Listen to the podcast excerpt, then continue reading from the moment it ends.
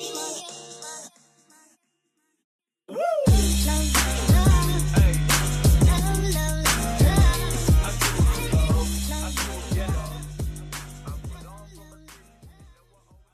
Yo guys, how are we doing today? Welcome back to the Perfect Tactic podcast. I'm your host Taryn. Today we have a football special with another special guest on the podcast. I've been coming in clutch recently, getting all different guests from different communities. We've got a journalist on, we've got Tom Overend, we've got Marius Fisher obviously on the podcast. But today I've got a good friend of mine from we've done a few live streams together on the other side of the coin. I've got RJ Good Things as his name goes by on Twitter. RJ, how are you doing today, mate? And are you looking forward to being on the pod today? Oh, mate, I'm very excited, Taryn. As you said, we've had a couple of live stream sessions together with our good friend Miz on the other side of the coin. And once I got the invite from yourself, mate, I was more than buzzing to be invited. So thanks for having me.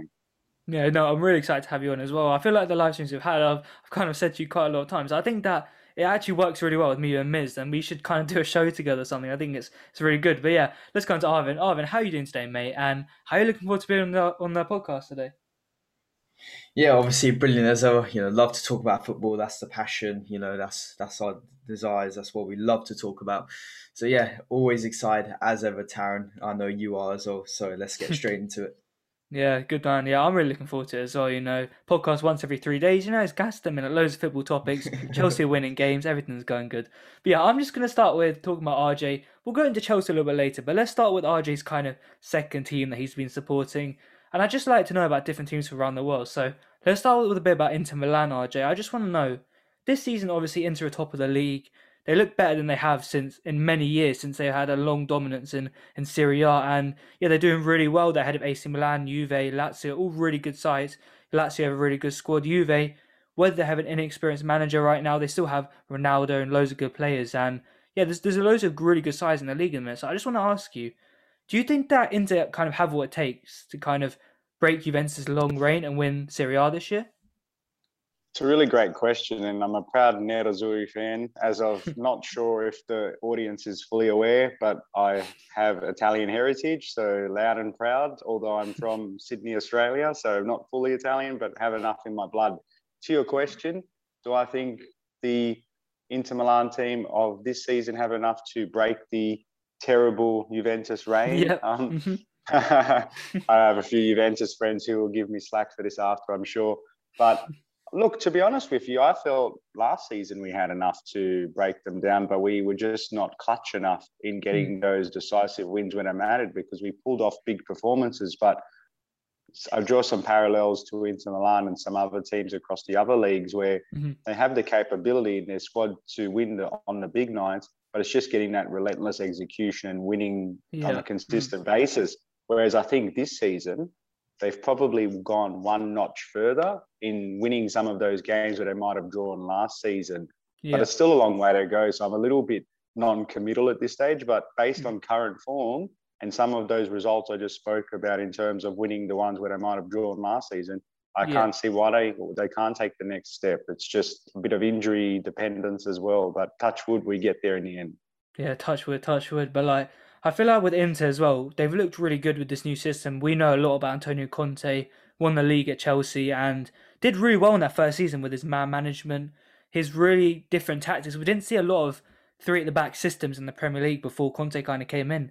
He kind of revolutionized uh, revolutionized the Premier League quite a lot. So yeah, we know quite a lot about Conte. Do you think that Conte's tactics are like they have what it takes to win Serie A? Because I know it's a really tactical league, and a lot of people talk about the Serie A being much more tactical than the Bundesliga, the Premier League. We know that they're all quite physical leagues, but Serie A is mostly based around like the little details in the in the parts of the pitch. And do you think that Conte has the detail in his tactics to to get past some of these other really detailed managers as well? Yeah, and I think he probably enjoys these tactical battles because I think when he came over to England and obviously won with Chelsea, it was a new type of experience for him to get up to speed with the pace and physicality of the league.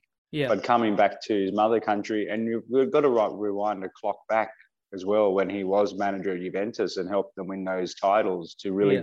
reassert their dominance. Obviously, being an ex Juve player, so he had a lot of affinity with the club.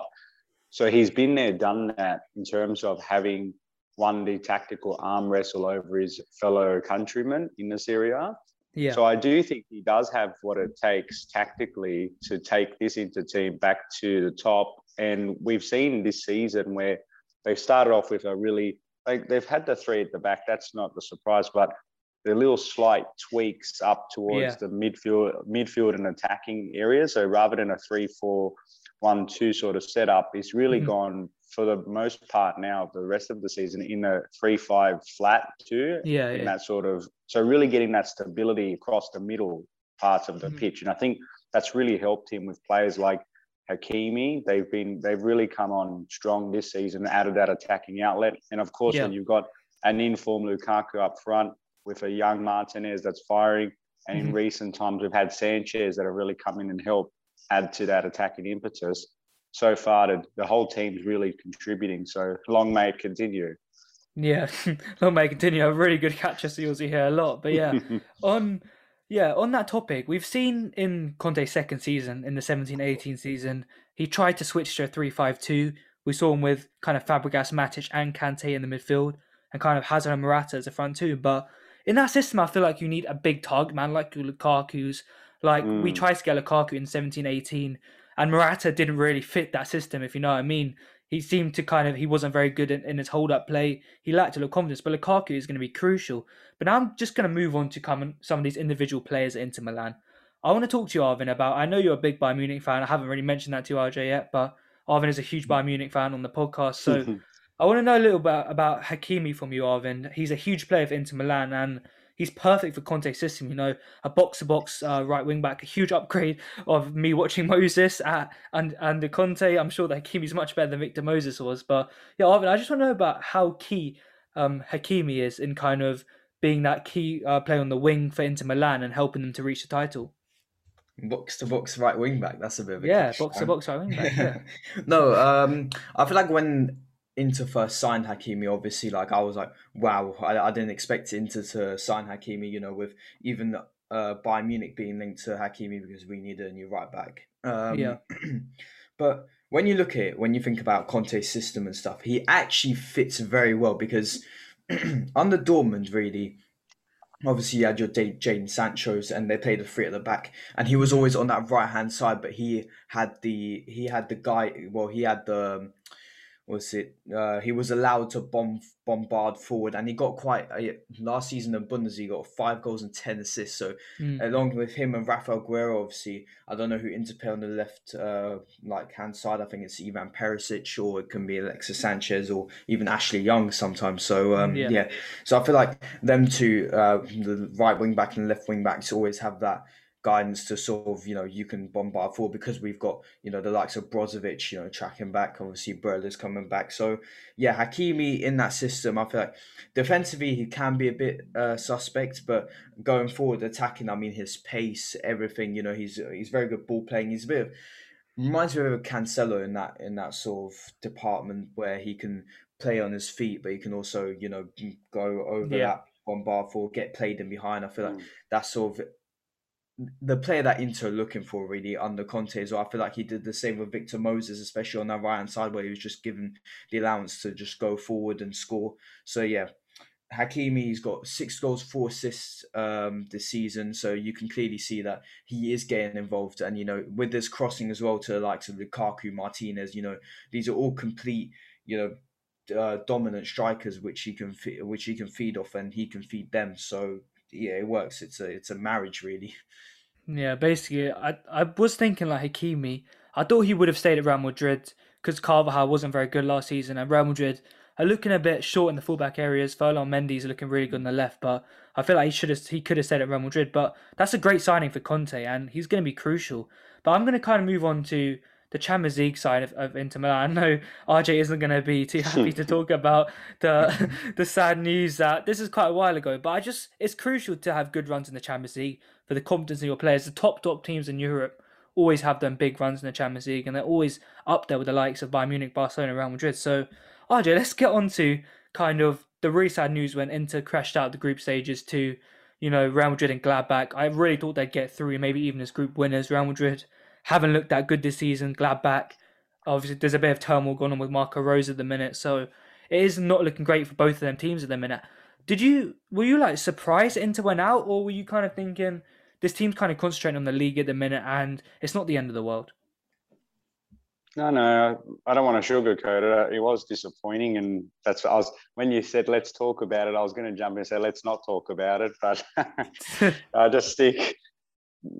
Just to be perfectly candid about it, I thought they were very underwhelming in that campaign, and I did think that they had a group where they could have made some progress. Like, yeah, just breaking it down and looking like you said, Real Madrid weren't in the best of form. You got Mönchengladbach, you got Shakhtar.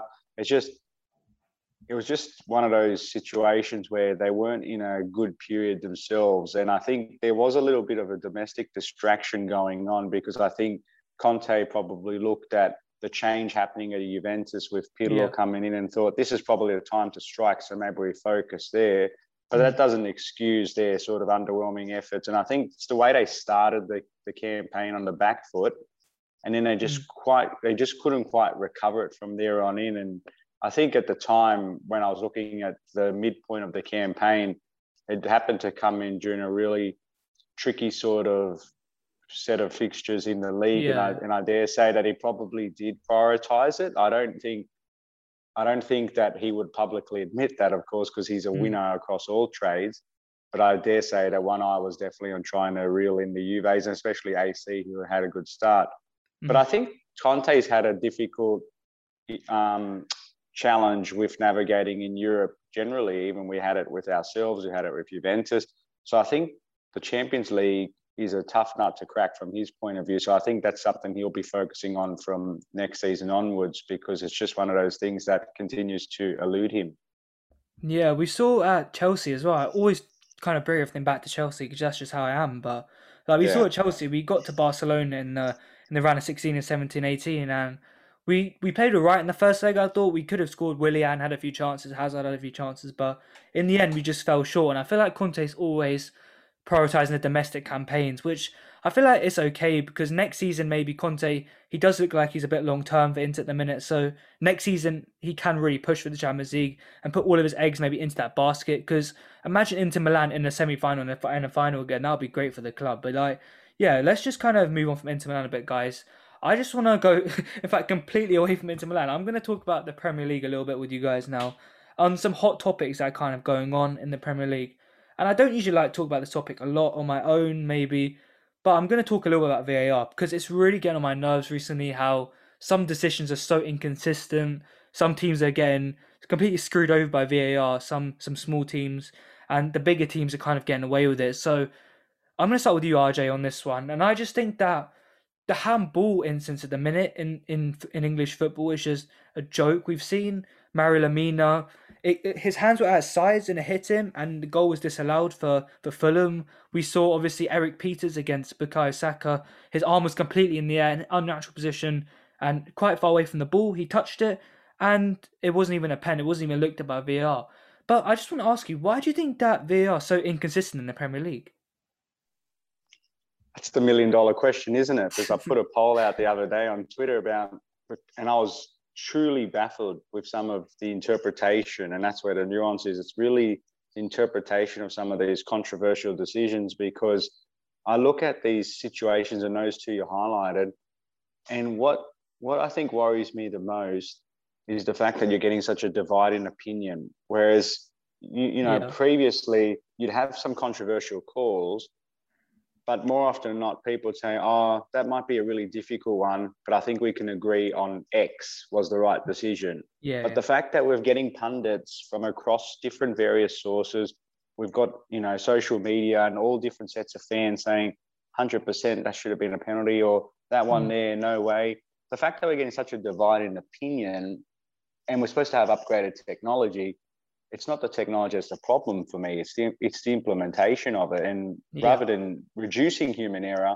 we're actually widening the gap. So it's a little bit of a concern, and I'd probably, and I know it's something that was highlighted in the questions that you received. So maybe I don't want to delve into it at the moment, but I, I think it's just really worrying, guys. It's I don't want to make it all doom and gloom, but it's not going to ruin the league or whatever. But what it does do is put a nasty stain on it because I'd rather be talking about some of the great goals or great pieces of defending and key moments of the game rather than should have been penalties or should have been red cards, etc.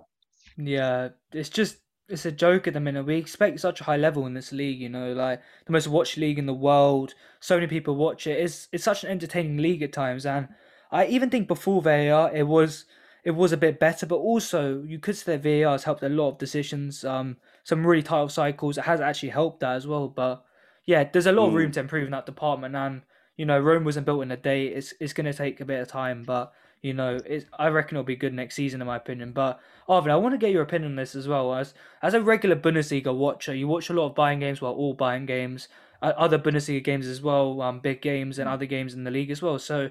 I just want to ask you. Obviously, the level in the Bundesliga for VAR is considered to be a lot better. The refs seem Yeah. to have a better control in the game. The way the technology is used is much better. So, I want you to kind of answer why do you think this is that it's better in other leagues and compared to the Premier League? You know what? Yeah. Um, just just going uh, off this. When when VAR was first implemented as like sort of a trial run in the Bundesliga in the 2017-18 season, it was like sort of branded the trial season, whatever, for the World Cup.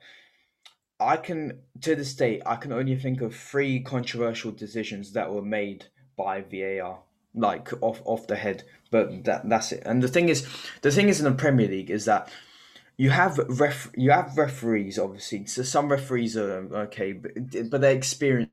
They're experienced, and that's the problem. I feel like the the use of VAR is not is not correct because when obviously referees they were they were actually encouraged this season to go to a monitor and stuff like that. So uh, when um, players go, uh, when the manager sorry when the referees go to a monitor they're like okay they can make this decision. But it's it's blatantly obvious. But the thing is you know i've just seen recently that IFAB have changed the handball rule. But how many times are you going to change the handball rule? Because it's only confusing the referees. So hmm. with that it's, it's a bit of a mix of everything to be honest. Because obviously var in the Premier League, after that, VAR is an opinion, and even even when the Premier League, when the lines get drawn out, it doesn't really leave a good sign that okay things are made clear because people then interpret oh the lines weren't even drawn on properly and stuff. So I don't know why I don't know why the Premier League insists Mm. insists on even on even showing uh, these these pictures. But anyway, we did we did actually see with the Chelsea's decision on the goal against on the Werner's goal against Liverpool that it was actually offside, but the way it was shown on Sky Sports, it was like Yeah, yeah, oh, yeah. you know, the arm, the arm, like how you're not going to score with your arm, are you? So I feel Mm. like, especially in VAR in the Premier League, I feel like it's more of an opinion than it's a fact. I feel like when, okay, I, I know why VAR was if VAR was implemented to give the referees the fact of if they weren't unsure of a decision that they had to make, let's say, okay, if they hadn't seen something or something's gone missing, they would VAR the people in the VAR would call down to the referee to say, okay, you missed this, give this player a red card. But the thing is, the VAR in the people in that room don't do that. They don't do it. It's supposed to, the VAR is supposed to be a fact to help the referee say that this is the right, and it- it's only mm-hmm. given, Yeah. it's only giving the referees advice saying, okay, he touched it with his hands, but then, but then it was unnatural, something like that. But they need to make the final call. Yeah, and then and then it leads to about two or three minutes wasted within the game, and then fans get frustrated, and you wonder why people don't want VAR in in the league because these things like this happen.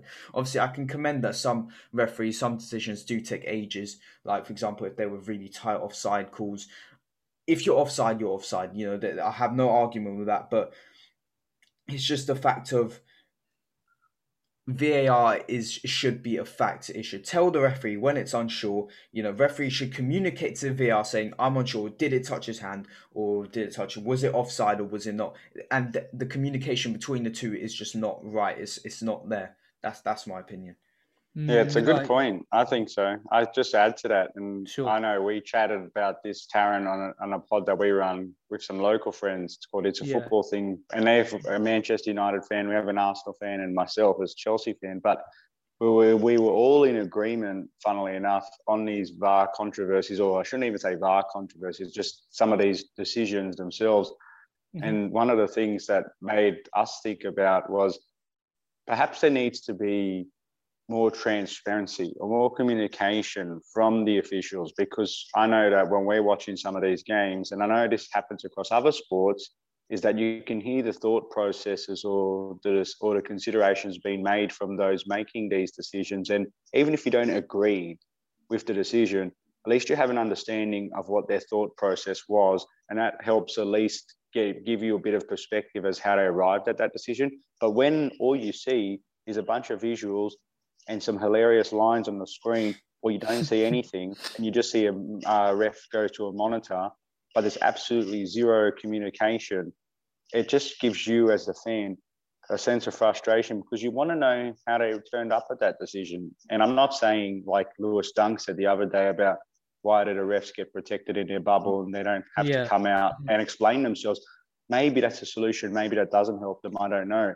But what I do think will help 100% is some form of transparency in the decision making process, whether it's in game time or at the end of a game if they have to explain themselves. But either way, no communication at all is very frustrating from our point of view. Yeah, I was talking about this a little bit on outside of the coin the other day, a match review after Liverpool. Like on football Twitter, you see a lot of like pictures and stuff like that, kind of describing the the right angle so you can see if it was offside or not. But when you're watching the game as a fan, it like ruins so much emotion from you. Like you know, RJ, I don't know if you know I'm a huge Timo Werner fan. So when I kind of saw that Werner's goal, when I saw it first of all, to me, like before the replays, just as he was running through, I thought 100% he's on the side. There's no way from the camera mm. angles that they're showing that Timo Werner was offside, but when I found out he was offside by probably about an arm per hair or something, it like ruins the whole emotion of the game and it's just not the same. Football is not the same as it used to be, you know. You can't just celebrate. It just ruins the whole game. And even when Mount scored, I was I was really gassed, but not as gassed as I should have been, you know, because I was just so annoyed at Timo Werner. And I feel like they should show the fans the exact right angle. There should be more camera angles in on the pitch to kind of show the exact right angle if he's offside or not. Not these horizontal lines, you know, which clearly look onside. But if it if they showed a straight angle of Timo Werner, I would have agreed and I would have been like, you know, it's fine. But it took so much explaining, so much investigation on football Twitter to find out the right thing. And for the highest league in the world, the most money pumped into this league, instead of pumping money into advertising campaigns, all these other things that aren't as important, the main thing is the game in the end. The main thing is the game. Is the game the best as it should be with the technology? And right now it's not, and it has to be. They need to pump more money into this at the minute. And it's just it's a joke as as a fan and as a Premier League fan, as a Chelsea fan. I know we have got a lot of decisions that have gone our way recently, but still, like, I want to see a fair game and a good game at the end of the day. But yeah, we've kind of gone into VAR quite a lot now. I'm gonna kind of I'm gonna kind of move on from this topic a little bit, but stay in the Premier League. RJ, I'm gonna talk about Chelsea with you a little bit now. You know, RJ is a huge, huge Chelsea fan. Uh, writes for the Chelsea Social, and I was reading RJ's article yesterday, and he came up with some really good points as his his February his February review monthly piece. So, RJ, I'm going to start talking to you about Chelsea's defense recently. So, it's been really really good. Obviously, our defense has solidified so so much under Tuchel. We see early in the season, October November, that our defense was really really good. We were keeping clean sheets, but still, that was that kind of fear, like in the Wolves game, Everton game, that something was going to happen at, at some stage. But to be honest, right now, I don't really feel like as a Chelsea fan that we're going to concede a stupid goal. We're going to concede a counter-attacking goal because our defense is so solid. You know, two goals conceded in 10 games, seven shots on target from the likes of Felix, Suarez, Martial, Fernandez, Rashford, other big names. And it just looks really good at the minute. But I just want to ask you, RJ. Obviously, we do have some new individuals playing at the minute who wouldn't even make the squad like three, four weeks ago. We have the likes of Rudy Christensen, Azpi, all starting in the back three uh, under Tuchel's new regime. So I just want to ask you, do you think that the improvement in defense is more down to the individuals, or do you think it's solely down to Tuchel's like defensive system? Yeah, great question. I think personally it's a little bit of both because yeah, we've got to recognise some of these players were frozen out. There's no getting around that, and Frank had his reasons, and even before him, the managers before that also had their reasons for not playing certain players. And that's fair enough. We don't know the inner workings, so we just got to respect that and move on. But credit to these guys that have come in in recent times, and the two in particular we want to highlight, of course, as part of that defence, uh, Andreas Christensen being in the middle of the back three, and Antonio Rudiger on the right hand side of that, or the left hand side, sorry, of that three. I just think Tuchel has come in change the system obviously to make us a bit more solid at the back. But complementing that, I think he's just given these guys a real huge shot of confidence. And when you get that confidence, let's recognize that these are quality players at the heart of it who might not necessarily have been playing to their potential. Now, I'm not saying that they're absolutely the best centre backs across the league or across Europe, but the way that they've been playing since Tuchel's come in, they've scarcely put a foot wrong. And I think that's a credit to both themselves in the way that they've been able to bounce back after being frozen out, but mm. also the way in which Tuchel's been able to inject that confidence in them and really trusted them to do a job. I do think also that they get some protection as well in front of them from the midfielders that yeah, are sure, picked, yeah. which is great. So it is a mm-hmm. team effort. So when we talk about clean sheets and the two goals conceded, etc., that's all very well and good to say that great job defense, but it's also a great job as a system as a whole that the team's contributing to that. So I think that's important to sort of flesh out as well. Mm-hmm. Yeah. Yeah. Yeah. With that, I think that our defenders, there, in my opinion, they're all system players for me personally, I don't like Azpilicueta playing as a as a right back in a back four. That's just not for me. I don't think he has the the box to box, as I like to say, Arvin. I don't think he has a box to box capabilities really as a as a Reece James or someone else. But in a back three, these players look so different. And as a three under Lampard, even when Christensen, Rudiger, and Azpi were playing, they played well in a back three, and we were keeping clean sheets back then. But yeah, I think that they definitely do have a vote confidence on the manager. I'm sure Christensen has put his arm around, not Christensen, sorry, Tuchel's put his arm around Christensen and kind of said, you know, I do believe in you. I wanted you at PSG. You're a really good defender. You're, you're built to play in the centre of a back three. But it just comes down to the worry for me that when we kind of change systems, maybe under Tuchel, we know he's not a three at the back manager to a 4 2 3 1, a 4 3 3, a 4 4 2 4, 4, yeah, all these different force formations. But for me, it's the worry that are Antonio Rudiger and Christensen the players that can play for us in that in a back four, and whether we need to uh, whether we need to strengthen later on. But right now we're playing really well, and we always have five players back at all times. We have Georgie Cover, who tend to sit and just recycle possession, prevent the counter attacks as we've seen. We've been quite weak over the years on counter attacks. But yeah, Rudiger, Azpi, and Christian tend to just sit and we look really solid on the counter attack. As I said before, I'm not really worried anymore of, of quick strikers getting in behind. We saw Minamino once, that was just a blip. But yeah, we, we do look really solid in the minute. So I want to ask you, RJ, we we touched on this a little bit with Kashan and um and Miz on the other side of the coin the other day. So I just want to ask you, do you think we need another centre back at, at, Chelsea Football Club to kind of strengthen like a Van Dijk, a Ruben Dias kind of figure, or do you think that the players we have on loan like Ampadu, Tomori, Guehi, all these big players, and the players we have now, do you think that under Tuchel's kind of defensive solidity we've seen so far that we're kind of okay, or we need someone else?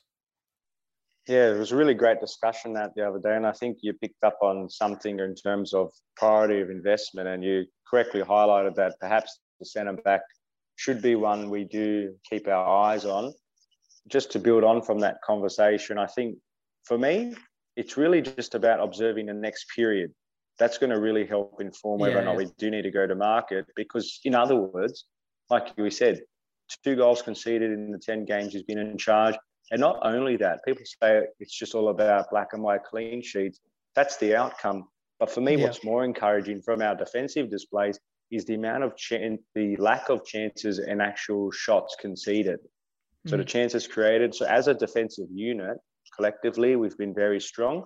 So if we can continue this throughout the through the end of the season, and I dare say we do finish top four and make a, a, deep run in the in the cup competitions, then the natural question is do we really need to go to market because the players that have come in have proved themselves over a good sample size period of time but complementing that are some of those good pieces of talent that we do have loaned out in the Marquis of the world perhaps your Tomori's if he doesn't get bought by AC Ampadu of course I know he didn't have his best game the other day but he's been on the whole pretty good so for me if you're asking me right now I'd say I don't think we do need to go and buy centre back at this stage because I'm also banking on the fact that we can maybe squeeze another season out of Silva. And also, we can't forget we've got another very capable defender who was a hot property earlier and now has fallen out of favour in Kurt Zouma that he could very well come back in at some point. And who knows if he does come back in, he might then string together some good performances. And therefore, you have another reliable French international defender on your books. Yeah. So I don't think we necessarily need to go to market, but it's very much watch this space based on the rest of the season. Yeah, it's going to be crucial. We we always kind of forget that we have big games. We have Leicester, Man City, and Arsenal all in a row next month or April, I believe, and we could have a big Champions League run. Touch wood, touching all the wood in my room right now. Hopefully, we have a big Champions League run. Get far in the FA Cup a little bit. And yeah, this it's a big it's a it's a judgment time of the season, you know. Teams that aren't serious kind of fall off here. Are West Ham gonna stay in that race? Are Everton gonna drop off a bit? Are Leicester gonna be able to push through with the likes of Daniel Amartey at centre back? I'm not sure, but at the minute it's looking good and I'm okay. But if Rudiger Christensen start to, you know, make them characteristic errors, yeah, there's always a mistake I kind of feel with these defenders, but at the minute it's looking really good and I'm happy. But Arvin, I'm gonna go straight on to you as soon as you've come off mute for a bit. I'm gonna go straight on to you a little bit about more about the Bundesliga. I know you are Bundesliga man, you are Bundesliga born and bred. So I want to ask you about Thomas Tuchel's defensive tactics when he was at Dortmund, as we knew that he played a kind of fluid attacking style with Reus Dembele, Mkhitaryan, Aubameyang, Goetze, not Brandt. Um, what do you call him? Castro. That's the one. They had they used to have these really good attackers fluid. So under Tuchel was were they known to be strong defensively? How did they kind of defend in that system? And do you think that we'll see something similar to that at the Chelsea, or do you think it'll be a bit different next season? If I'm being honest, his his tactics, his defensive tactics at Dortmund especially, were let's just say you know they they leaked a few goals you know a couple in a in, in a game or two but yeah regardless. Um talking about uh just going back on that chelsea factor as well um no next season i feel like he will try to put his own stamp on the team again. So the tactics i, I think we can expect to see a lot more attacking fluidity next season. I feel like right now it's just a case of you know, getting getting the players on side, you know, getting a good forming a good run together and um, getting the best of not what he has because Chelsea still have a lot of quality. Don't get me wrong, but yeah. they're not exactly his players. So you you never know who you might want or who you might not want. So yeah, yeah, you know yeah. We, we can't make that call for him. So I feel like I don't think they'll sign us. I, I'm not sure about the defense. I feel like he will definitely move to a back four next season because he will try to put his own his own ethos on the team. So um, I think next season we can expect a few more goals scored. Um, a bit leaky defense because at Dortmund he was always used to playing uh, a Gegen pressing with a with a very high line yeah, yeah, and, stuff, and stuff like that. You know the one that we're used to. So we're not seeing that at Chelsea right now. I feel like we're seeing more of um more of a conservative uh, form of play. You know possession. You know waiting for that chance, waiting for the goal like you did against Liverpool. Um, not United, uh, Spurs, and uh, and Atletico. So uh, yeah, I feel like we can expect more to, to see more of that uh, throughout the rest of the season. So you know, um, playing the ball around, waiting for the opportunity to, to arise, and then and then boom, one 0 or whatever. So mm-hmm. I feel like uh, next season will definitely be the season where Tuchel pushes on and you know gets all the attackers like Timo Werner, uh, Mason Mount. You know, I, I don't know who else is going to come in. Erling Haaland. There's been a lot of talk about that, but I, I can't see him move to Chelsea. I don't think. I, I think he'll stay at Dortmund for another season. So um, yeah, it depends really, but I think Tuchel will change the whole dynamics of the team. Where Christensen, Rudiger, Azpi fit into that, I'm not sure yet. But you know, he right now he's he's doing well with the players that you know he wants right now within this Chelsea team. Not necessarily his players, but you know he's getting yeah, a liking yeah, to yeah, them. but obviously the system will change because we don't see Tuchel usually play with the back three and stuff. You know, we saw PSG, Dortmund back four, four three three maybe or four two three one. But regardless, yeah, I don't think uh, the system will stay the same next season. Mm, for me, it kind of feels like a stopgap at the minute, just to kind yeah. of push us to the end of the season. We've seen a really solid system so far. Maybe we'll get into the attack in just a second, but the attack does seem to be slacking a little bit in the final third. But it does look like Tuchel's just trying to get us in the season as far as possible, yeah. be as solid as possible, and try and rely on individual talent that we have. Because for me, with the attackers that we have, I'm looking to just have a really fluid, all-out attack style of football. I think that that's we do have the capabilities. Whether we have the balance with our players right now, I am trying to wonder that. I still think that Kante and Kovacic and Jorginho can play that style of football, but whether we need to get the balance around the team. And last season, we didn't see the balance uh, as good as it could have been. We saw either like cricket scores or we saw games that we just couldn't break teams down. So, yeah, hopefully next season it's going to be a lot better with Tuchel. But I'm really happy so far uh, under Tuchel. He's been a class manager. and I'm really looking forward to. But now I'm just going to kind of move a bit up the pitch, you know, into the final third of the pitch. I'm going to talk a little about the attackers now with RJ. I just want to start by saying I think it's 11 goals in, in 10 games so far under Tuchel. Not exactly setting the world on fire, uh, on fire, sorry.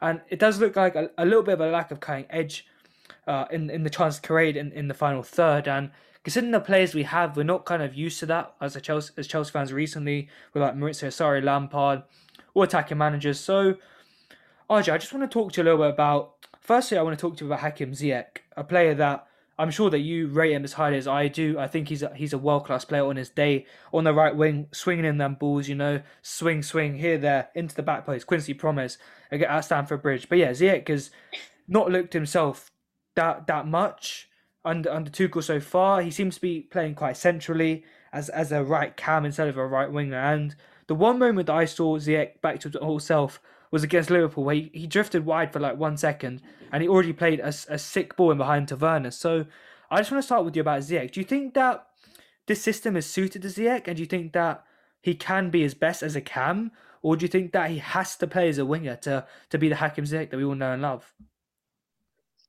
Yeah, just to answer your first point, I do rate Hakim Ziyech quite a lot, and the reason why I do have that strong rating of him is because of his risk taking and X factor that he does bring, yeah. especially again, especially in a league now where the opposition has improved across the board, and we are seeing a lot more discipline and structure.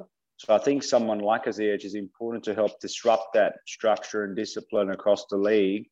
And as we know, with someone like him, he's someone that's not going to be 100% efficient with what he does. Or in other words, he's someone that's willing to take on those more riskier progressive type passes. And yeah, mm. for example, four out of four out of five times it might not pay off, but it's that one time it does pay off that makes all the difference. Yeah. So I'd rather have someone that's going to have a go and he'll take on someone or do the dribble or, or continuously whip in those dangerous balls than someone that's trying to play it safe and stat pad.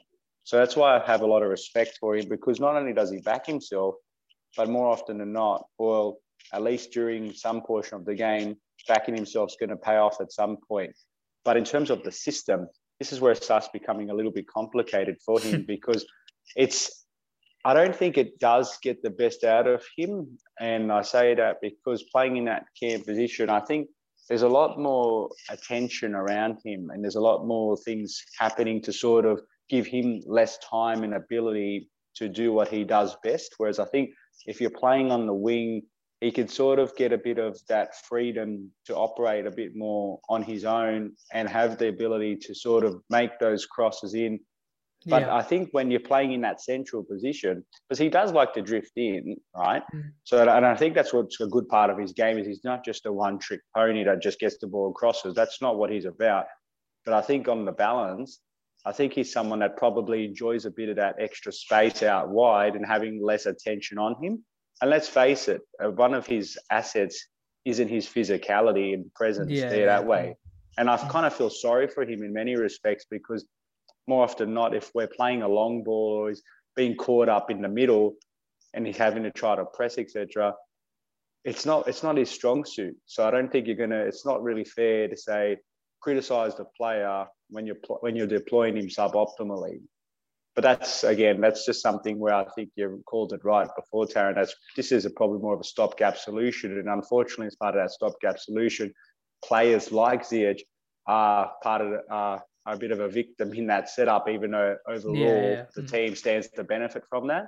Mm. I don't think it's the end of the road for him in terms of Chelsea, because I do think you're right, Arvin. I probably would say that Tuchel will probably look to change things up formation wise and look to have a little bit more focus on the top end of town or the forward parts of the pitch. And that's where I think Chelsea is going to stand to benefit the most when we get a bit more balance between defence and attack. Yeah, all really good points, RJ. I don't think I disagree with anything you said. As you know, spitting facts, RJ, as usual. But yeah, all, all really good points. Uh, I agree with everything. The fact that Ziyech's playing centrally, you know, when we're being pressed, sometimes we just have to hit it long, hope for the best. And Ziyech best when maybe the the fullbacks push forward, leave space on the wing, so he has more time to pick up the ball and, and use his individual talent to to play them balls in behind over the top. And when Ziyech's at his best, I think that he's probably the one player in our team that has that X factor in his passing. I don't really feel with Jorginho he has that that X factor in his passing like the likes of Fabregas used to have. I feel like Ziyech does have that ability in his passing. Jorginho is a is a world a world class player, I think, on his day. And the way in the system at the minute, he's looking really good. Maybe not world class. I was a bit carried away there, but yeah, Yeah, I was about to Jorginho. Yeah, yeah, I wouldn't say world class, but yeah, Jorginho is a great player in his in his own way. But Jo- X- Ziyech is a player with the X factor that we needed at this club since Fabregas kind of departed. Yeah, hundred hmm. percent, hundred percent. And that one highlight, the one thing that just struck me, and sorry for jumping in, but the one sort of moment of play that sort of highlighted Ziyech in a nutshell was against the United performance, that nil all game. You might recall how Mason Mount went on that forty-yard run and scuffed his shot. Yeah, You know, but building up to that play, it was actually Ziyech's cute little pass that actually split two players and actually Oh, set yeah, Mason yeah, on yeah. that run. So I don't think any other player in that team is going to have the vision and ability to actually pull off such an audacious little pass to get Mm. Mason into that gap. So I think it's just those little things that can make all the difference. And on a different day, Mason Mount scores that, and then people rewind the clock and say, "Oh, how did Mason Yeah. get the ball? Oh, yeah, it's because Ziyech done that gorgeous Mm. little pass that nobody saw coming." So it's just Mhm. those things that when it's your day, it's your day, but when it's not, then it's not. Yeah, we've seen Ziyech. He can be really, really classy. He does have that moment in him that you just everyone just looks at him and oh, like at Stamford Bridge last season. I always come back to this moment on the channel, but at Stamford Bridge we saw maybe three individual moments of brilliance, and that was just his day. You know, the free kick to to hit Kepa in the face is a great finish by Kepa, but yeah, some other instances that was a really good performance, and I really want the whole Hakim Ziyech back because we've seen instances of it at Chelsea in the Premier League, Sheffield United, a really, really, really physical team that can bully players that maybe aren't as physical. You know, they they can really get around you. But in that game, he just destroyed the whole team, and he came he came into his own life. Obviously, the Burnley game, he got his debut goal, assisted to Burnley, was really good. And I just I really want the best uh, for Ziyech because if he's on his game and he's playing well, he changes his whole he changed the whole game for Chelsea FC, and that's why we paid the money for him from Ajax. And yeah, I'm just going to talk a little bit about Christian Pulisic now. Arvin, I don't know if you know this, but Christian Pulisic was my lockdown all of summer, and I absolutely loved Pulisic. I, I in the football group chat that when I was talking about him all the time, every single every single chance, and it's really hurt me at the minute to see Pulisic not at his best, and I feel like when Pulisic is not fully fit, he looks a complete complete shadow of himself. That when he is fit, he's destroying the whole Liverpool Premier League, Champions League, all the all the league winning defense. He's destroying Man City's defense. He's destroying most defenses in Europe. And to see Pulisic, who's worked with Tuchel before, I'm sure that he will come good later on. We he's maybe another player, as RJ said, it was a really good point that some of these players are not benefiting with the change of system. It's more just benefiting the team as a whole. But he is a player that's maybe struggling playing. But I think that Pulisic can play as an, an inverted cam. Maybe he's better coming from wide driving in, but I still think that Pulisic can play, and we haven't seen enough starts from him to, to kind of do that. I think that he should start against Everton for sure. Werner does kind of edge at the minute, but Pulisic can play Werner's, uh, Werner's role, getting behind, and even has that better first touch to maybe drive at defenders.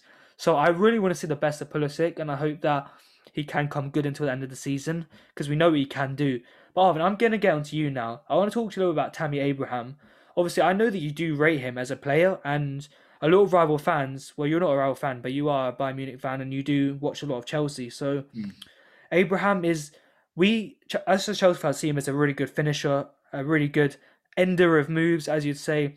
Maybe his hold up play isn't as good. He maybe f- falls to the floor too much, but yeah, I think that Abraham is a really, really good player on his day. Do you think that Chelsea should like be completely, completely focused on Abraham as you know the next big striker at the club, maybe the next Drogba one day, or do you think that we should maybe get a big striker to compete like the likes of Haaland or another big striker?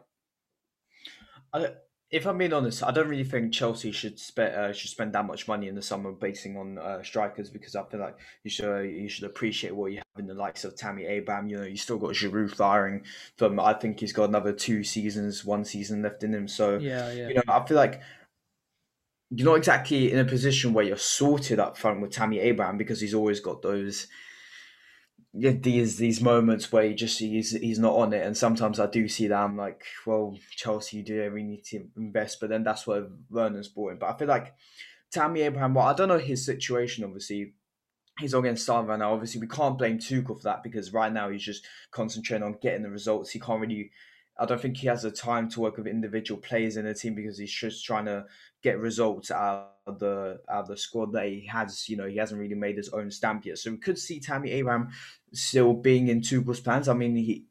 I don't. I'm not sure if he's spoken about it, saying if Tammy Abraham is in his plans or is not. You know, we'll have to wait and see in the summer if he if he wants to sign that contract or you know if he rejects it or whatever. So um, yeah, but Tammy Abraham when I watched him, uh, you know, he does get goals. He does get goals, and after after you know, whole man's up for that. You know, he does get goals. I think last season got about six. I think got double figures. I think he got sixteen, but you know, yeah, that's just off the top of my head. Prem, think, and maybe. this season he has six. I think yeah, sixteen, and then this six. I think he's Chelsea's top goal scorer this uh, in the Premier League he this is, season. Yeah. So yeah, and again, yeah, and so you have to say, well he's not exactly brilliant. He doesn't always perform brilliant, but he still gets the goals. So you know you have to look at that and think, okay, we you know we can't play it up long term because maybe his hold up play isn't that good. But you know that's always the things that you can improve, and it's it's really it's really up to him whether he wants to fight for a place in the Chelsea team, improve on these little things because he can be a good player on his day. And I feel like if he does get those things sorted out, like the hold up play, maybe the. I feel like Chelsea need a more complete striker and uh, somebody you can feed it into or bring others into play. For that, mm. Giroud does that pretty well, but you know we'll see. It is really up to him whether he does want to fight for a place. And I feel like that's make or break for a good player and a brilliant player. I feel like that's you know right now I think it's the test for Tammy Abraham to say, do I want to leave or do I want to stay and fight for my place? And he's got to make mm. that decision. For me, I want to see Tammy like putting his body on the line, you know, fighting because he's basically living the dream that every single Chelsea fan in the world dreams of every single day. You know, he's playing for Chelsea as a main striker. You know, he's he's been our top goal scorer last season, our top goal scorer this season. He needs to instead of being down, sitting on the bench, you know, sulking, falling to mm. the floor too easy. I want Tammy to fight because I'm sure RJ will agree with me. We know what Tammy can do on this day. He's a really, really good striker, and he's from our academy. We back our academy players to the end. All of our players, but our academy players have that more sentiment to us since we've known him since he's like 15, not personally, but 15 or 16, like watching him in the academy. So we all really want Tammy to do well. But for me personally, I don't think we should go for a big striker this year and uh, next season. I feel like we do have the firepower. Giroud can be good enough next season. He's still at a high level. Kai Havertz can definitely play centre forward at a really high level. Abraham is a great striker as well. So for me, I don't think we should go for a big striker. Quickly before we move on to the fan questions, RJ, I want to get your take on this quickly. Do you think that next season we stick with Havertz, Abraham, and Giroud, or do you think that we need to bring in another player like Haaland? Like we can't miss an opportunity for a generation talent like that. Yeah, it's a really tough, tough question because I fully agree with both your sentiments. I do think that we have seen enough shades of brilliance from Tammy, and his goal record and contributions shouldn't be underappreciated. I know that yeah. sections of the fan base like to highlight that it's the quality of the opposition he scores it against, and he's not as refined or polished as the French Johnny Bravo, as our my Chelsea social teammate Jam, Jam likes to call him. But at the same time, I do think someone like Tammy and the attributes he does offer in terms of his pace, his willingness to work hard, and he does, and he has improved on his touch, and he obviously can score a goal. I yeah. think it is somewhat attractive to Tuchel, and I think just as more time passes, if he's willing to put in the hard yards and adapt under that system, then I can't see why he doesn't have a future at the club despite some of the noise around him not possibly being very happy with the whole speculation yeah, yeah, about yeah. the striker position. But yeah, I don't think at this stage, I'm not convinced that we do need to go out and buy. But I know I'll get slated for this from the fan base because yeah, Haaland is a generation. I don't want to say generational talent, but he's obviously a very high quality player, and we saw it he again is, recently against the great the great Bayern Munich team, although he lost. But um, he, he he personally played well. It's just whether or not do we want to splash that kind of cash on him because he's quality. But my question is, I like to look at it as an overall. While you would improve undoubtedly in that forward position, is that money best spent there? And does he provide the maximum net benefit across the whole team? So if you split up the money you could have spent on him, could you have upgraded in yeah, other areas yeah, yeah. of the pitch that got you a better season overall? So I think that's how I like to look at it rather than a singular player improving one position. Let's try to think of the Mm. collective benefit. So I don't think buying him does that necessarily. But at the same time, if he signed tomorrow, I'd be the first one saying, "Welcome, Erling." so yeah, That's that's an excellent point. I think you, brought up there about the kind of net spend being maybe shared around other positions. I feel like Haaland is going to be there and around 150 million pounds, which is a vast amount of money. That would break record for striker, I'm sure. Maybe the only ex- most expensive transfer apart from that has been Neymar's, if I'm not mistaken of. And you, you know a little bit more about these these yeah, big Mbappe transfers. was 180 million. I uh. Mbappe, that's it, yeah. But I feel like Haaland and Mbappe are kind of competing, and ha- Mbappe was 189, and he's done really well. And I'm sure he will make profit later on. So for me, I do I do 100% agree with RJ. This is for me that I think that we could use that money to strengthen the DM and the centre back. As as RJ said, yeah, I think that that is going to be better than solely strengthened in a position where we already have good players that can that can play it to a really high degree. But anyways, guys, enough about Chelsea. We'll talk about that a little bit in the Everton section at the end. But let's go on to fan questions, RJ. So I'm going to start with the first question, RJ. If you're ready, then just give me a shout. ready to go. So I'll start with the first question from Craig Cully. Thanks, uh, thanks for mentioning Craig. Honest opinions on the use of VAR in the Prem compared to the Champions League and other leagues, just very quickly. I think we said it all before, didn't we? I'm not very impressed with the way that it's been used in the Premier League. Simply put, that's all. Great question, though. Yeah, great questions, Craig. I, I promise you, I did not, I did not plan to um include this, but I just included it anyway. So let's go into the next question from Josh Forster. Always commenting. Thanks, Josh. Who will win the Champions League this season, RJ? And there's only one answer to this. Well, just for a bit of tongue in cheek, it won't be Bayern Munich. Oh. It'll.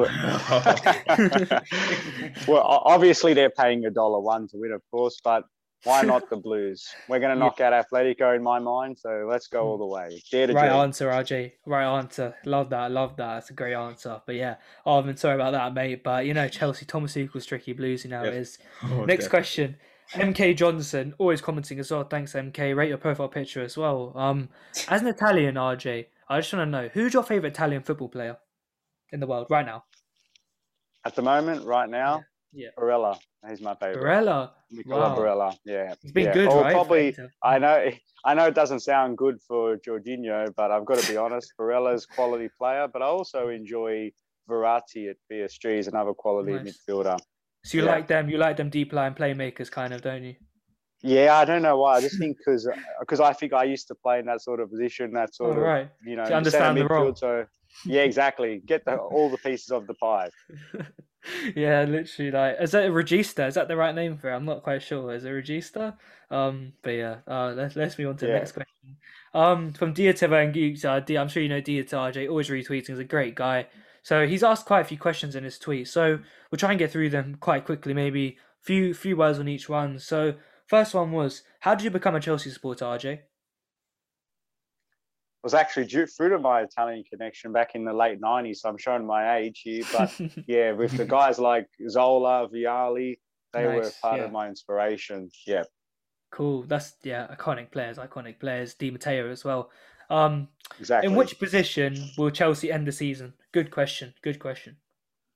I think third, to be honest. That's just a straight shot. I'm guessing, but hopefully it's just in the top four. Cool, cool, cool. Top four, top four. Third, I, I think second, but that's just me. You know, I am RJ, so yeah, I'll say second. But love it. next, next question. Um, all from Dieter, by the way. Um, which transfer would you make in the summer? Just one transfer. To be honest with you, I'd probably go with Declan Rice. I don't know. I'm sure I'll get Thank slandered you. for that. Taron. Thank uh, you. I would. I would. I know it doesn't look good from the club's point of view that we re-bought someone that we let go, but I Mm. think look past that reputational sort of question mark. I think he fills a lot of question marks. So that's just my point of view. You don't know how many times I've said that on this podcast. So many times since Tuchel's been here, I still say Declan Rice is the man. I was saying this in the summer. I want him as a centre back even back then. But yeah, I want Declan Rice at the club. But yeah, next question. We've already kind of answered that on Craig Cully's question, but do you know what? Let's hear it again. Chelsea prop all the way. How far will Chelsea go in the Champions League? So is this from Dieter? Just checking. Yeah, yeah, to yeah. Yeah, just want to shout him out. I think he done a does a great job for us and love your questions. So it was how far will we go? Is that what was the question? Yeah, yeah, Sorry. yeah. Mhm. Yeah. Yeah, all the way. That's it. True Hear that, blue. We're going to win the Champions League, Dieter. Heard it here first in the the- perfect hat. Exactly, exactly. and the double and the FA Cup. Yeah, we're gonna win the we're gonna win the Premier League as well. You know about it. You know why not? Just throw it in there. Man City lost today. So yeah, next question from uh, Patrick Larson. Big Patrick, I rate you so much. Thanks for the question. Um, have you back on the podcast very soon. The last episode we did was great, but he says, "Hi guys, RJ Taron Arvin. I'm a big fan of yours. Do you think that Thomas Tuchel will make any big transfer moves this summer? If so, what two moves do you think he'll make?" Great questions, Patrick, and shout you out, legend. Love your optimism, buddy. Keep up the great work. Yeah, So the two moves I think he'll make, well, one of them I'm hoping is Declan Rice coming in, of course. Hmm, But the other one, in terms of if he's thinking of a move as a sell or a buy, but if we Mhm. just interpret it as a buy, so I said one of them would be nice if it was Rice, but the eh, unintentional rhyme. but the other one I would say is probably, I don't know. I don't think. I don't think he'll make any changes defensively once he does assess the incoming loanee players. I think it's more on the, the top end of the pitch. Uh, As much as I don't like it, I do think that he might look to reinvest in a forward if he's thinking that Giroud's getting a bit on, and also Mm. if he thinks Tammy might not have the mental strength or or the willingness Yeah, to yeah, want to mm. fight for his spot long term. It's not what I want, just to stress, but I think that's what might be on the cards. Yeah, for me as well, I'll just kind of answer this as well as Patrick kind of asked all of us this, but for me, I don't think that Tuchel's going to go for Declan Rice, and there's no way Marina's going to allow that. Hundred percent, he's not going to be a board signing. He's not going to be um a manager-driven signing. So I do think that one player, I just have a feeling like deep inside my guts, I think that we will sign Marquinhos in the summer. That's just who I think we're going to sign as a DM to kind of cover that position and more squad depth in the midfield. Another player that I think he's going to sign is going to be Donnarumma. I think he's going to be on a free. I think Kepa will Yeah. go out, and Donnarumma is a really likely signing for us. It does seem like a Yeah. signing that Chelsea will make. Um, maybe I for me an upgrade on Mendy. I think Donnarumma. I've watched quite a lot of him for AC Milan. He's been class this season. Good with his feet, solid shot stopper, kind of like your Ederson. Maybe not as good with his feet as Ederson, but you know, I feel like he's good. But Arvin, do you want to answer this question quickly as well before we move on? Hmm? Uh, well, sorry, what question was that? Um, two players that you think Tuchel will sign for um for Chelsea. Oh, okay. Um, me personally, I don't have much of a input in Chelsea's transfers, but um, going back on the Marquinhos topic, I, I actually don't think that um, Chelsea will sign him because I think he's uh, I think he's about to sign another contract with PSG. I'm not too sure. I think I think he might. So there's a rumor floating about, but um, no, I think Tuchel might go for Denis Zakaria. I don't know. I, I can just see. It. I feel like he's got the perfect blend of the ball playing sort of role and the physical side of the game. I feel like he'd be someone that'd be suited perfectly for the Premier League. The second signing, yeah, I'll I'll go with Donnarumma. I feel like you know on a free, Mm. you know, no, I mean, yeah, there's, I, I don't know why Chelsea wouldn't take him. So I think he will sign for Chelsea and plus. I don't know if the club have full trust in Edouard Mendy, considering that um, obviously he's 29 and stuff. So I think they will sign Donnarumma. Mm, yeah, very realistic signing, Donnarumma. I think that it is a Marina signing. You know, it is a Marina signing, free. You know, Marina all about the free transfers. And I'm just joking, but yeah, I think that that probably will happen in the summer. So yeah, let's move on to kind of last round to kind of touch on Everton game. As time of recording is tomorrow night, 6 p.m. UK time. So I'm going to start with RJ. Same kind of orders before. RJ, I just want to get your opinions a bit on Everton. I'm not sure how much Everton you've watched this season, but are you expecting Everton to kind of press us high as as we've seen Barnsley, Southampton, Sheffield United all kind of press us high? Maybe Liverpool, I'm not going to include them. They're a very, very depleted team. But yeah, all them other teams kind of pressed us, confined us, and we did seem to have issues getting out of the defence. You know, we went long ball, lost the ball quite a lot. So, but we did see the Everton game early in the season. They sat back, got one goal, literally put about four centre backs in the back four, sat in front of defence, and they got the one to win in the end. So, do you think that they're going to kind of go all out attack, or do you think they're going to be quite conservative? Yeah, I think they're going to be quite pragmatic, to be honest with you. And Mm. been watching a fair bit of Everton, and I've been speaking about them again on this sort of generic Premier League pod we run. Yeah, But I think the way that they've been grinding results, and I have full respect for Carlo Ancelotti, given what he done for us at the Blues, of course. Yeah, But I'm not very convinced in the manner of which they're performing, even though they're getting these results, even though that's the most important thing. So I do think they're not going to try to come at us because there's it's a it's a cagey game from their point of view, given how close they are to the top four. So I don't think they're going to want to have Yeah, an all yeah. or nothing type of sort of game. Mhm. So I probably wouldn't be surprised if they do sit back and try to hit us on the break and just really keep their shape. Mm, yeah, for me, Yeah. I do think that Everton will probably play four centre backs. I feel like Godfrey will come back in. I feel like it will be Godfrey, Holgate, Mina if he's fit, and Michael Keane all starting, trying to you know put a bit of physicality on Timo Werner a little bit, maybe a little bit on Ziyech if he starts with Pulisic. But for me, I don't think Everton are gonna attack us a lot. Um, but we have seen under Tuchel so far against low blocks. You know, we have your Hudson-Odoi's driving. We have your Alonso's, you know, being that false kind of striker at the back post. And we have Giroud, who's really comfortable playing against low blocks. So for me, it'll, it'll kind of be really, really silly for Everton to sit back. They need to have a balance between both. They can't be too extreme of, of both sides of the coin. A little pun that other side Yeah. of the coin. But yeah, I think that they, yeah, I feel like they have to be quite pragmatic, as you said. Arvin, what do you think about this as, as a huge Everton fan, as I know you are? Yep, huge Everton fan. Um, no, I feel like this this game. I feel like this game is more important than Manchester United game because they're saying not if not. I'm I'm just uh, projecting if Chelsea were to lose this game, Tottenham can go in front of you.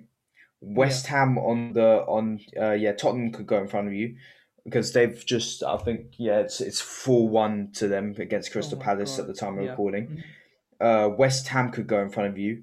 Uh, the Liverpool can't, but that could mean that you could drop down to seventh by next week, which will be an absolute disaster for your top four chances. Because right now the Premier League is very congested. Obviously, you've got Leicester in front of you and Man United in front of you, who are trying to reach and keep up to you. They're they're a bit further away than you might expect. You know, seven points, six points, but I feel like they're still very reachable because Leicester are a bit inconsistent. You know, they've got a lot of injuries to the likes of Harvey Barnes. James Maddison, I think he's injured as well. Then they're playing Daniel Mai uh, at centre back. So um, yeah, so Everton. Um, Oh, I always know Ca- Carlo Ancelotti for the direct play that they do, especially um, coming from Bayern fan. You know, he did manage us for about a year and a half. So um, Yeah. yeah, the direct directness of the football that they have between the likes of Hammers, Rodriguez, Dominic Calvert-Lewin, and Richarlison. Um, I'm not sure whether one of them's injured, but I feel like if, if they start those three, they do have a chance because obviously you've got the quality, you've got the experience of James Rodriguez, the goal scorer, and Dominic Calvert-Lewin, and Richarlison has been a bit inconsistent, but you know when he pops up, he just scored a winner against um, I think it was West Brom. Was it West Brom? Yeah, West Brom, yeah. Yeah, West Brom. Yeah, exactly. So you know you've got all these players, but it's whether Everton can really, you know, have does Tom does Dominic Calvert-Lewin really perform on the when he's needed, or does Richarlison perform when he's needed? James Rodriguez has had like just like a two month goal drought before he ended it about a couple of weeks ago. So you know you got to take all these factors in. It's what it's what it's what Chelsea will sort of you know whether they go attacking or whether they play the same system. So you know it's, it's really it's really the game of neutral. So I think this game might end in a nil nil again, but we'll see. Hopefully not, man. Hopefully not. Ho- I want an entertaining game, you know. I don't want the kind of cricket basketball scores we saw last season, but I'm hoping for a few goals, you know, clean sheet, clean sheet, 3 4 nil. Last season, Billy Gilmour masterclass, as we all know. But yeah, we're to kind of move on to the final section of this of this um of this podcast. We're to kind of do a predicted lineup very very quickly from the guys. Um, Arvin, we can start from you if you want to start a predicted lineup from Everton for the game, and I'll get a predicted lineup for, for Chelsea from from RJ. Um, I feel like Cam- Hudson Odoi would definitely start this game because I feel like right now, especially coming off of Everton's left hand side, they don't exactly, you know, they haven't exactly got Andy Robertson and Sadio Mane. I feel like Reece James was only there to nullify that that um, Yeah, left hand yeah. side of Liverpool's that they have. So I feel like Cam Hudson Odoi will start at right wing back. Obviously, you wanted to see him play left wing back. I feel like that's one. I feel like that's one change they make. Whether Marcos Alonso coming in, no, Chilwell has been. You know, he's been a, consistent performer of the past two games that he was just brought in when Alonso has been dropped. So yeah. Uh, I feel like Jorginho and Kovacic will return to the midfield again because I feel like, especially you don't you don't have those. Allan is a workhorse, but I'm not sure for a start. You know, uh, Everton do have a very conservative midfield, so I feel like you will start Kovacic and Jorginho just to match Yeah, their yeah. midfield. So um, going off forward, I feel like you'll stick with the same front three. I feel like you will. Uh, Werner, Mount, and Ziyech. But obviously, I think Ziyech might be dropped. Uh, I'm not sure about Mount, but obviously, Mount isn't uh, starting against Atletico, so I feel like he will play the next two. He will start the next two games against Everton Yeah, yeah. Leeds. So yeah, I feel like that that is the team. That's you know a couple of changes. I don't think Tuchel would change it too much because obviously he'll want to keep that balance within the team, the chemistry. So yeah, I, I feel like uh, mainly the main, but only a couple of mainly the main lineup against Liverpool, but only Kovacic and uh, Cam Hudson-Odoi coming in. Mm, yeah, we it's already been confirmed by two kind of that Kante won't be playing the full ninety minutes in this Yeah. game. I'm guessing he's going to come off the bench as a as a kind of like holder of the of the lead, uh, protecting the back four and all of that. But yeah, I'll go into RJ now. RJ, what was your kind of predicted lineup for Chelsea? Are you expecting something similar to the the Liverpool game after a huge, huge win it was, or are you going to kind of go down and maybe resting some of the key players and kind of going into that Leeds game with a really a really like a really fresh team as for the high pressing system? Yeah, I think that's probably a good point. I reckon that we will see a couple of swaps, but it's just trying to manage the juggling act and not getting the balance wrong and and mixing up the team too much where you lose a lot of that momentum and chemistry. Yeah. I do think we'll probably line up with the same centre back pairings with Mendy in goal. I do think that Hudson Odoi will play in right wing back. Yeah. I do think that I do think Alonso will be given a nod because I Hmm. think that he'll want to have Chilwell for the for the Leeds game and then coming up after that. Mhm. Then I think in the pivot pairing we'll probably see a Jovicic set up, given obviously the Kante remarks about managing him carefully. Yeah, yeah. mhm. I also think, yeah, I also think then up front we'll probably see. I don't know. I think because of the way that I expect Everton to sort of sit back, I do expect Giroud to start up top, and I do expect um, Werner and Mount to flank on each side. Because I'm what I'm hoping to see is that if Everton play the way we expect them to play and offer us a lot of room to play in their area, is that the likes of Giroud will be able to bring in the Mounts and Werners of the world to help integrate Mm. them better into that opposition penalty area. He Mm. hasn't been sensational lately, Giroud, but I think he has a lot of a better opportunity to use his hold up play and link up play more so than someone like a Tammy or a Werner in that actual Mm. position. But I'm just actually hoping, guys, that we probably see some more minutes from both Pulisic and also Havertz as well, because Yeah, I want yeah. to see them to start finding some form as we hit the business end of the season. Mm, yeah, it's interesting you said Havertz. So personally, I would not play him in this game. It's going to be a low block. They're going to be really, really physical. You know, Everton, Holgate, Mina, all really, really big defenders. I don't think Havertz. We saw in the in the reverse fixture, Havertz played like as a right forward, kind of in the four three three. Wasn't his best game in the world. So for this game, I've literally basically agreed with all of your all of your lineup, uh, RJ. Basically, with with um, Jovicic in the midfield, the the the duo. Hudson Odoi going to be back in on the right, Alonso back in on the left, same kind of back four. But for me, I do feel like Timo Werner will start up front. For some reason, I do think he'll start. Giroud was quite ineffective last time against Everton. I feel like Werner can get in behind the little pockets, you know, use his pace to maybe get in behind if they're kind of pressing us. So, for me, I think that Pulisic will start this game. As much as I really want Ziyech to start again, I think it'll be Pulisic, Mount, and Werner.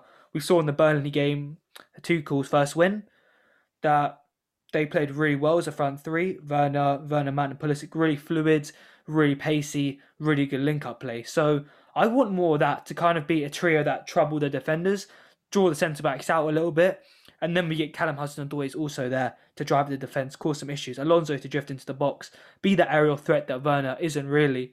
So for me, I really hope that front three starts. I think it'll be really effective. And yeah, that is kind of getting to the end of this vi- of this not video, this podcast, guys. We've discussed a lot of topics in in this podcast. It's been a really really good discussion with RJ. We're just gonna get some final thoughts from the guys. I'll start with Arvin. Arvin, how have you enjoyed the podcast? And is anything you'd like to say to our listeners? Um, yeah, I've enjoyed the podcast as ever. Um, brilliant to talk uh, football, especially pleasure to have uh, RJ on. You know, talking about Chelsea, also talking about Inter. You know, a slightly different topic that we haven't Mm. really discussed yeah. You know, outside of the Premier League. Obviously, VAR. I did, I did get a bit passionate about that, that but you know, we'll, we'll allow it. But um, yeah, it's been really nice talking. Obviously, passionate about football, and as I say, ball is life. That is your that is your catchphrase, mate. But yeah, it's really nice we talked about some different topics. I, am always down to talk about different leagues. We are a, a worldwide football podcast, so it's really nice to talk about that. But let's go on to the main man, RJ. RJ, how have you enjoyed the podcast today? And is anything like to plug? Uh, any any particular blogs that you like to to plug? Your Twitter, anything like that? Just say whatever you like. It's your time now. Yeah, firstly, just want to say thanks very much, guys. It's been a real pleasure for me to be welcomed on as a special guest. And I think it's funny because you're giving me all the plaudits, but I think I'm the one who gained the most out of this conversation, getting some great insights from you both. So I really appreciate that. I'm always looking to not only share my knowledge and passion of the game, but equally mm-hmm. in return, gain some great perspectives because that's how I think we enrich in our experience and knowledge of the game. But yeah. just from my point of view, I've really enjoyed this episode. Got some great perspectives from you, Arvin, as well as from a Bayern Munich sort of mm. side of the world, as well as your points of view regarding the not so sensational use of VAR here in the Premier League.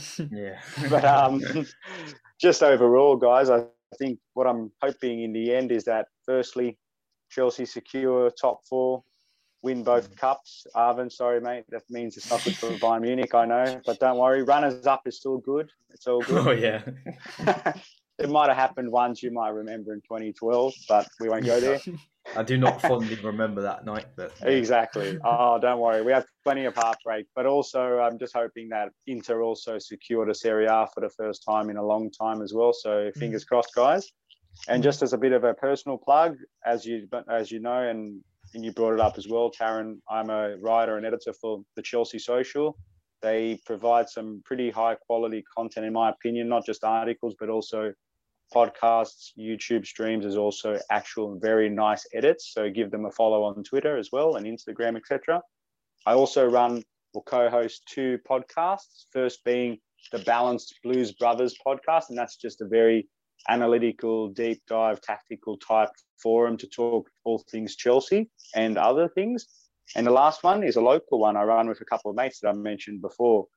Mm. Arvin, you mentioned that ball is life. We have another saying, it's a football thing. And that's what we talk about here. And everything revolves yeah. around football, my friend. So I'd recommend you guys having a bit of a check out of those because they bring you all different things and hope you enjoy it. So thanks again, guys. I really appreciate this opportunity. Thanks for coming on, man. Yeah. Yeah, it's been a really, really good discussion. Hopefully, me and Arvind could be on your It's a Football thing and kind of bring our Ballers Life kind of catchphrase onto that soon. But yeah, it's been a really good discussion, We'd guys. cool. We'll, we'll pencil that down as we mentioned before. We'll pencil that down. But yeah, it's been a really, really good discussion with the guys. I've really enjoyed it. Covered a lot of topics. And just as a final note from me, I hope Chelsea can get second place in the league. Man United, they beat Man City, but you never know what's going to happen with Man United at the minute. I hope that Inter can win a Serie A for you RJ. I hope Bayern will not win the Champions League. No, just joking. I hope Bayern can secure the Bundesliga. You know, Leipzig are a bit up there at the minute, but yeah, hopefully you can get through. No worries. It's cool. It's cool. It's cool. Yeah, but it's been a really good discussion, and I'm going to sign out, guys. You know, is make sure to keep things perfect. This has been Taron, your host. Have a nice day and take care. Bye.